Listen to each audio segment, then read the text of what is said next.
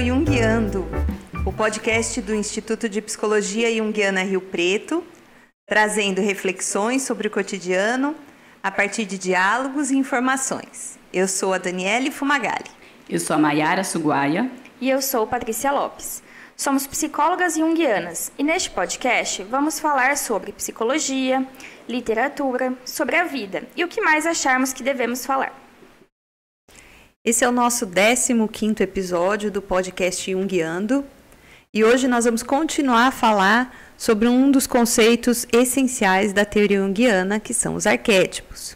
A gente começou a falar disso no episódio anterior e nós vamos continuar falando sobre isso, trazendo mais referências, mais exemplos para esclarecer o assunto.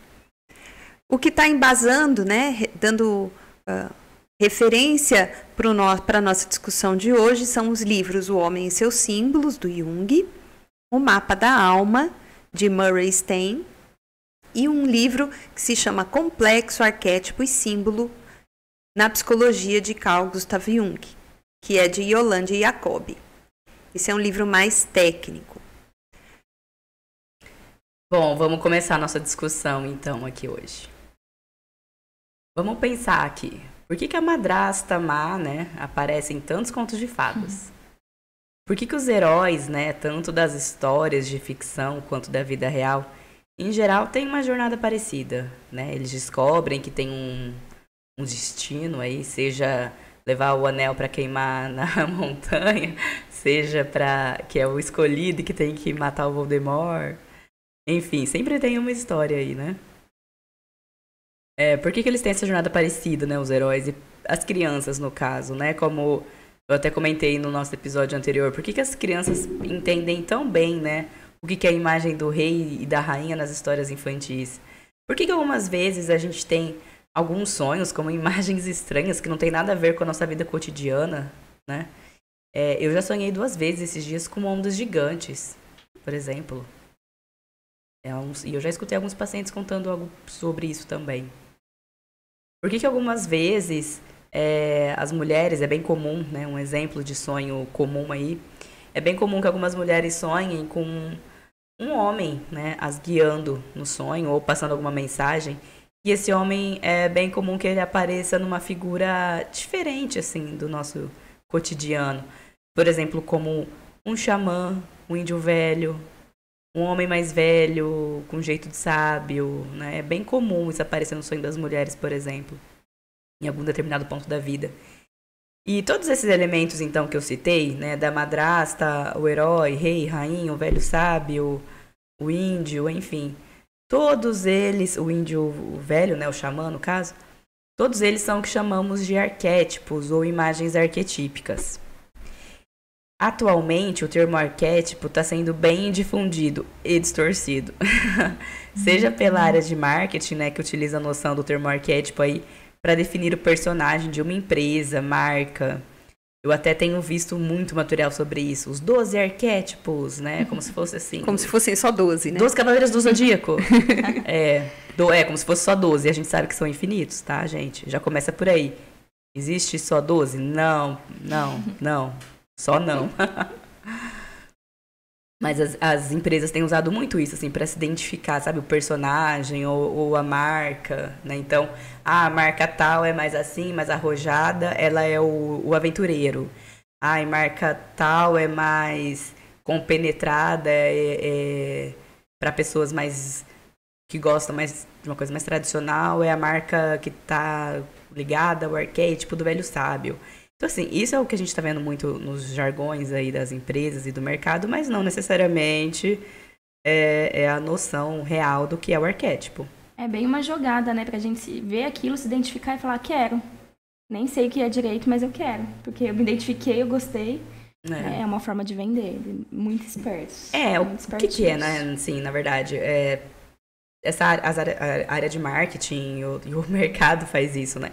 Pega um conceito, uhum. entende aquilo bem, ama passando uhum. e se apropria daquilo. Né? Então, não, não necessariamente o que a gente vê aí na, na mídia falando sobre arquétipo é o que uhum. realmente Jung quis dizer quando ele falou sobre arquétipo. Então, é só o termo arquétipo que eles usam, não é o Sim. conceito arquétipo que eles usam. Enfim, E aí também tem alguns cursos hoje em dia falando muito disso. Eu vejo, nossa, isso aparece muito para mim no, no, Instagram como post patrocinado. É, para a gente ativar alguns arquétipos para o nosso desenvolvimento. Eu já ouvi propaganda, por exemplo, de curso para ativar o arquétipo da deusa Atena, ative o arquétipo da Cleópatra, enfim. E seria possível, né, a gente ativar esse arquétipo? O que, que seria exatamente isso, né?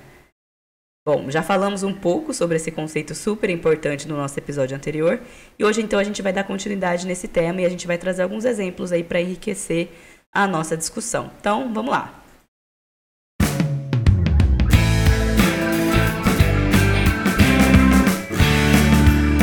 E o que a psicologia tem com isso?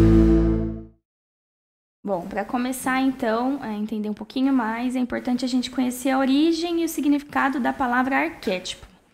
Arquétipo é composta por duas partes. Primeira parte é arque, que tem a ver com primitivo, primordial, arcaico, e tipos, que o próprio nome já diz, né? Com tipo, forma. Então, como se é, juntando aí ficasse o tipo primitivo, a forma primordial. É, o Jung ele vai perceber que no arquétipo alguns pontos em comuns vão surgindo então entre mitos, contos de fada, entre os sonhos dos pacientes dele psicóticos psicóticos e os temas religiosos. E a esses pontos em comum, ele vai chamar isso inicialmente de imagens primordiais. E essas imagens primordiais eram carregadas com uma carga de energia especial. É, como a Jacob mesmo diz, é uma carga de energia especial cuja totalidade constitui o inconsciente coletivo, como a Dani explicou pra gente no episódio anterior um pouquinho. Somente depois de um tempo, depois de ele estudar mais um pouquinho, ele começou a estudar, é, é, chamar isso, né, nomear de arquétipos. É, então, a gente pode entender que arquétipos são como sistemas herdados que correspondem a situações humanas, que existiram desde os primórdios, como um exemplo, a relação de pais e filhos, a juventude, a velhice, o nascimento e a morte, e outras situações que vocês podem pensar aí, que em várias é, partes do mundo a gente vai ver que se repetem ou são muito parecidas. Em outras palavras, é, os arquétipos são formas instintivas de imaginar. São as possibilidades que a gente tem, os potenciais herdados para representar formas similares. Mais uma vez, só para lembrar, arquétipo é diferente de instinto, tá? Alguns exemplos que a gente pode trazer aqui para pensar um pouquinho mais sobre isso são os arquétipos de pai, mãe, herói, sábio, da criança divina, é, que a gente vai ter como representação aí Jesus e Buda, tão famosos que todo mundo, no mundo inteiro, conhece essas duas representações e que representam muito bem a criança divina.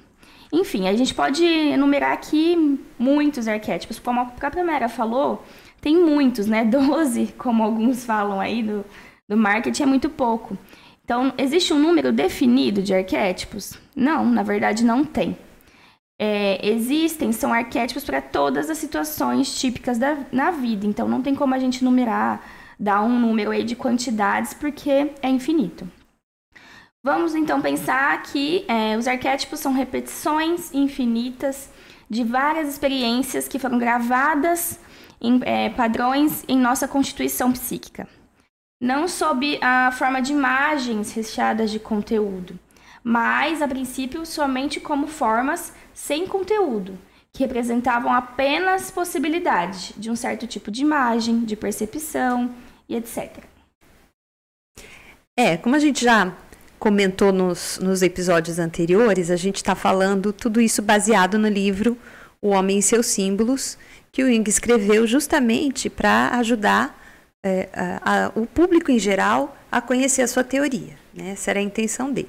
Então, a gente vai comentar um pouco do que o Jung traz nesse livro sobre arquétipos. O Jung diz que, assim como biologicamente a gente carrega no nosso corpo um modelo da anatomia dos mamíferos, nós também temos um modelo de expressões na mente primitiva e coletiva. Esse conteúdo, então, seriam os arquétipos. E segundo Jung, esses padrões arquetípicos não têm uma origem conhecida. e se repetem em qualquer lugar do mundo e em qualquer tempo. Ele diz então é, que uma coisa que é bem importante: a gente não pode achar que a nossa psique ela é composta apenas pela consciência. Existe um aspecto muito importante é, que está muito além da consciência. A consciência é só uma parte, inclusive é a menor parte.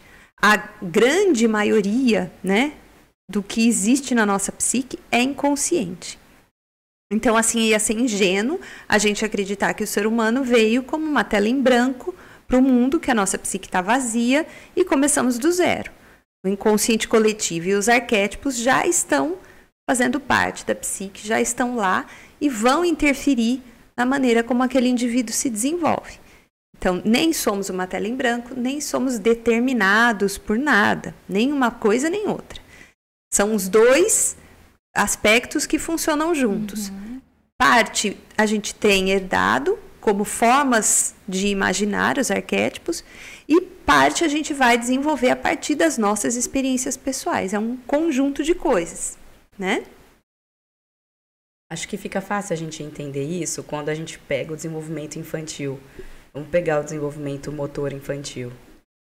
É, é muito legal, né? Nos três primeiros anos ali de vida, a criança vai ter esse repertório, né? E quase como um chip que já vem nela, que biológico, digamos assim, que ela vai repetir o que a humanidade levou, sei lá, quantos milhares de anos para fazer.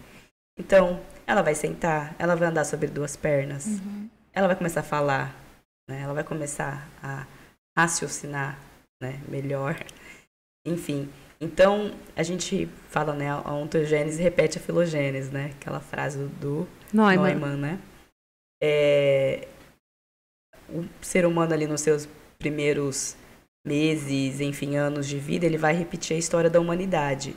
Isso num caráter biológico, né? num caráter motor, por exemplo, que é muito fácil a gente observar na criança.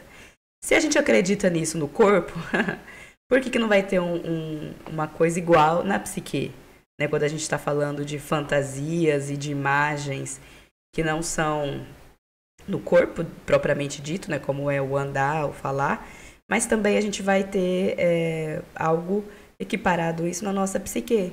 Então a gente também vem né, com alguns padrões que vão ser repetidos. E esses padrões que vão ser repetidos é o que a Dani comentou, tá lá no nosso inconsciente coletivo, tá nesses arquétipos que estão de alguma forma é, registrados lá de tantas vezes que esses padrões se repetiram na história da humanidade. Então a gente também traz isso na nossa psique, né? Acho que é até uma forma de facilitar um pouco para nós, seres humanos, o relacionamento, né? A gente Sim. um padrão, não que a gente vá seguir ele tão rigidamente, mas a gente tem uma, um modelo aí a, a seguir, né? Isso ajuda muito. E é um modelo, né? O, o, colorido que cada um vai dar para isso é pessoal. Né? É o que deixa mais bonito tudo. Né? Exato. Para a relação pai e mãe, por exemplo, uhum. pai, mãe e filho, isso vai ser preenchido aí de acordo com a com os a envolvidos história. Uhum. na história, né? A gente tem esse padrão arquetípico, mas é, a gente tem a, a porção consciente disso, né, que se dá através das relações. Né?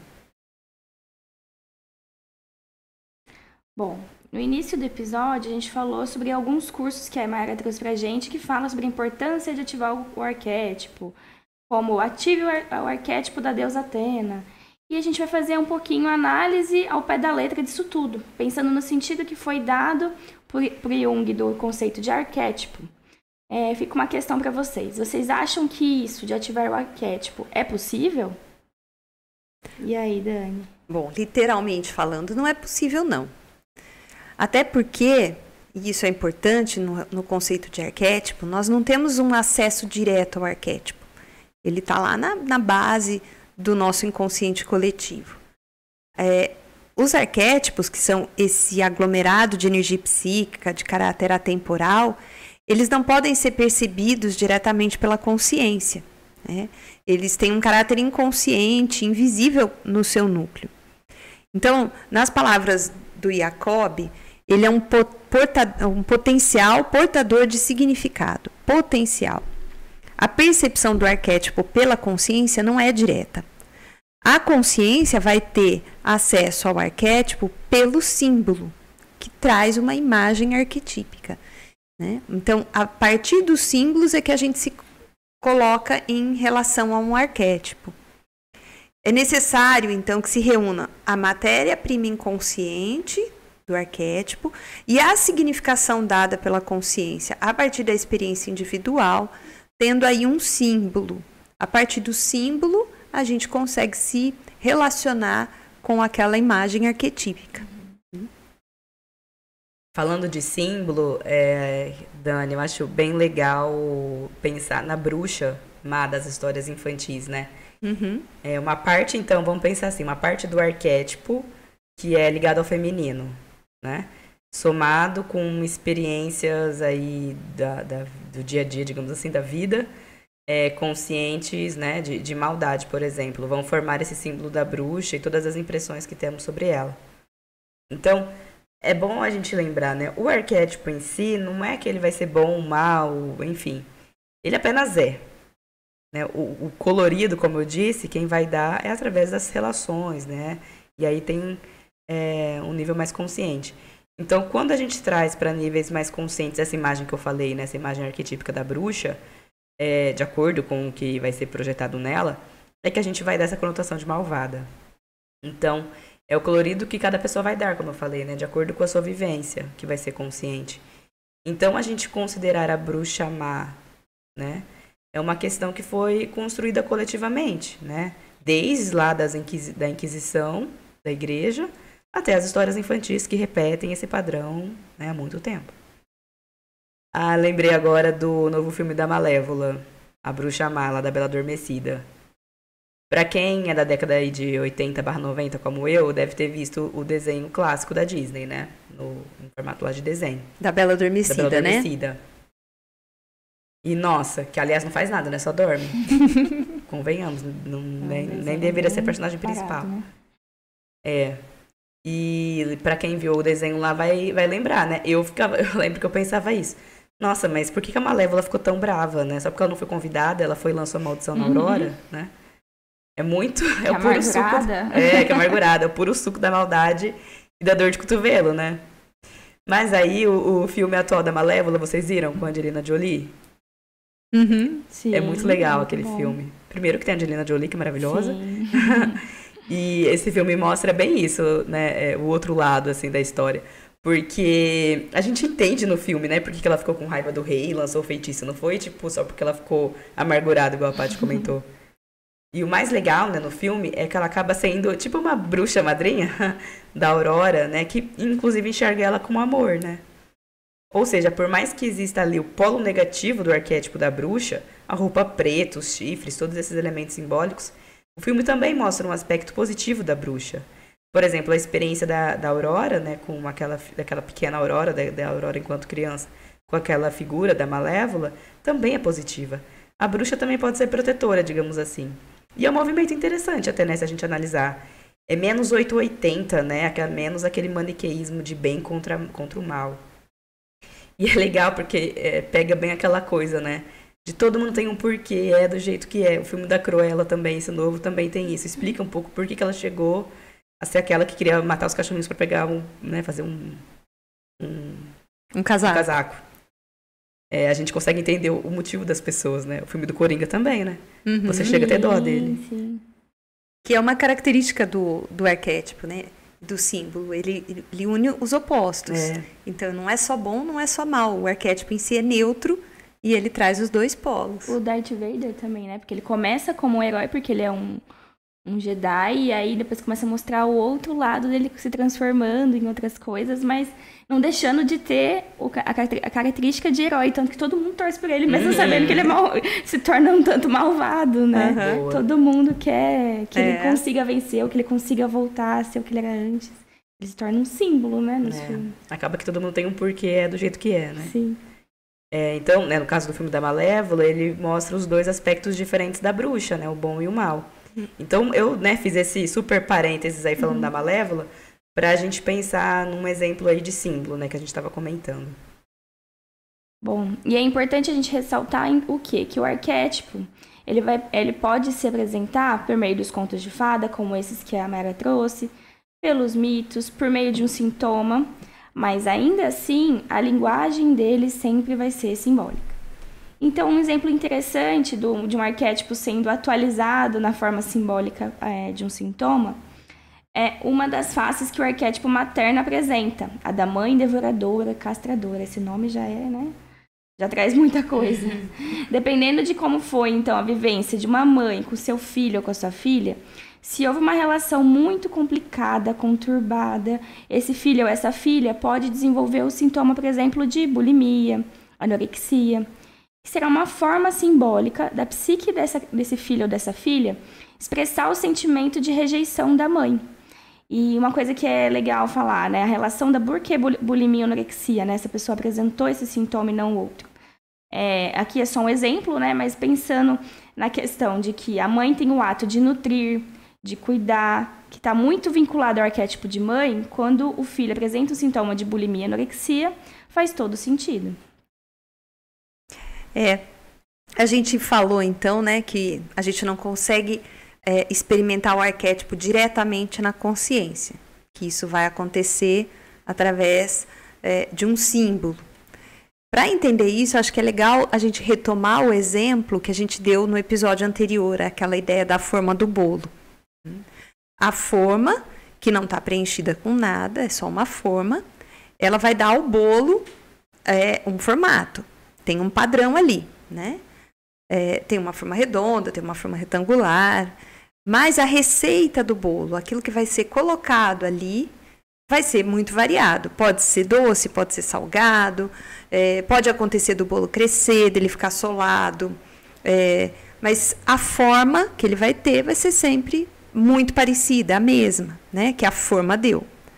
A gente pode pensar que a forma, a assadeira, representa os arquétipos, né? São os arquétipos. Eles são um padrão, mas não o conteúdo que vai preencher a forma. Eles são apenas a forma que tem em potencial um padrão. Aí temos o formato do bolo de acordo com a forma.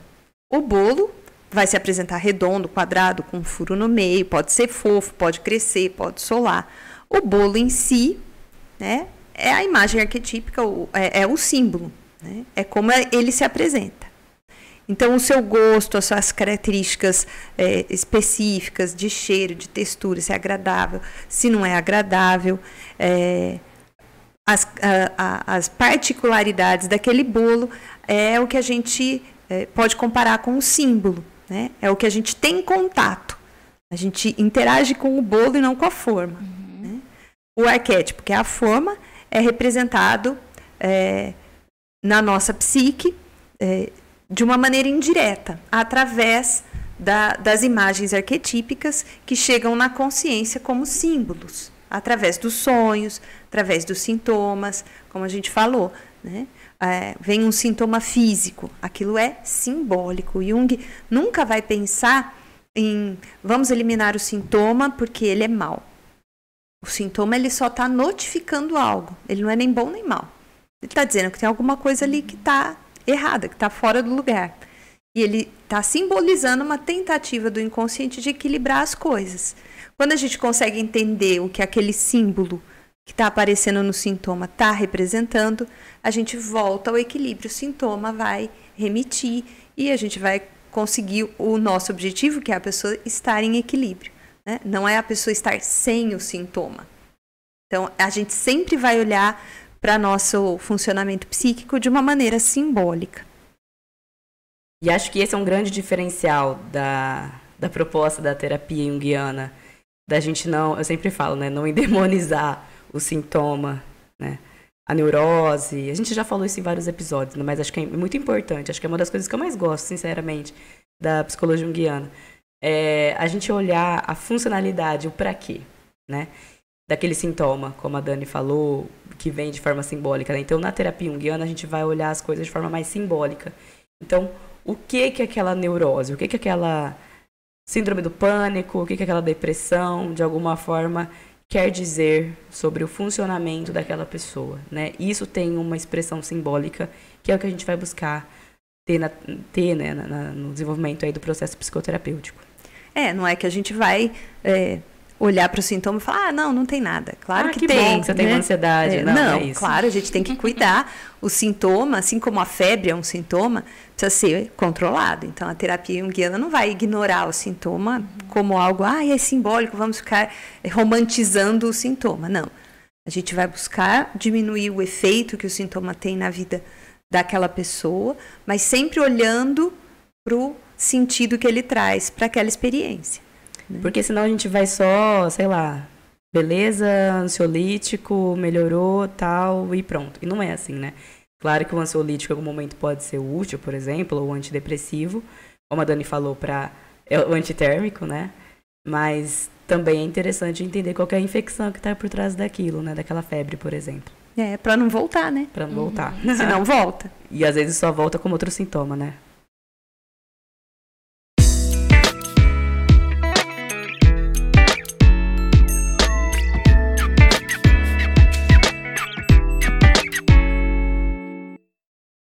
Agora vamos de dicas.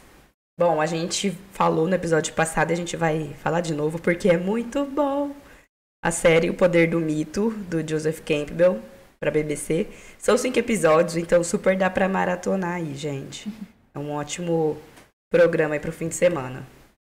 E você que quiser conversar com a gente, pode mandar um e-mail pro podcast Jungiando ou podcast Jungiano, tem o J aí no meio gmail.com ou mesmo contato pelo site www.psicologiajung.com.br.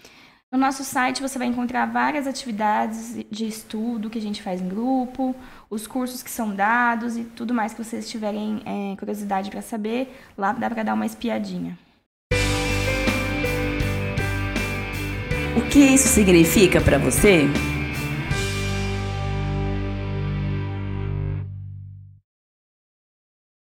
E nesse momento a gente costuma trazer sempre alguma coisa relacionada à arte, alguma reflexão que a, a arte pode trazer para a gente. A nossa é, sugestão de hoje é a música Fascinação, na voz da Elis Regina. É uma experiência muito bacana, né? Ouvir essa música e veja que reflexões isso pode trazer para você a partir disso que a gente conversou hoje sobre é, os arquétipos e os símbolos, tá bom? E esse foi mais um episódio do Jungiando com a produção executiva. Daí processo. A produção artística. Da Raquel Fumagalli, daí processo artes. E a edição e direção de som. Do Kleber Zumiotti. Gravado no espaço da Nova Hora Arquitetura. A gente se vê no próximo episódio. Um abraço e até lá. Até mais. Obrigada, beijo, tchau, tchau.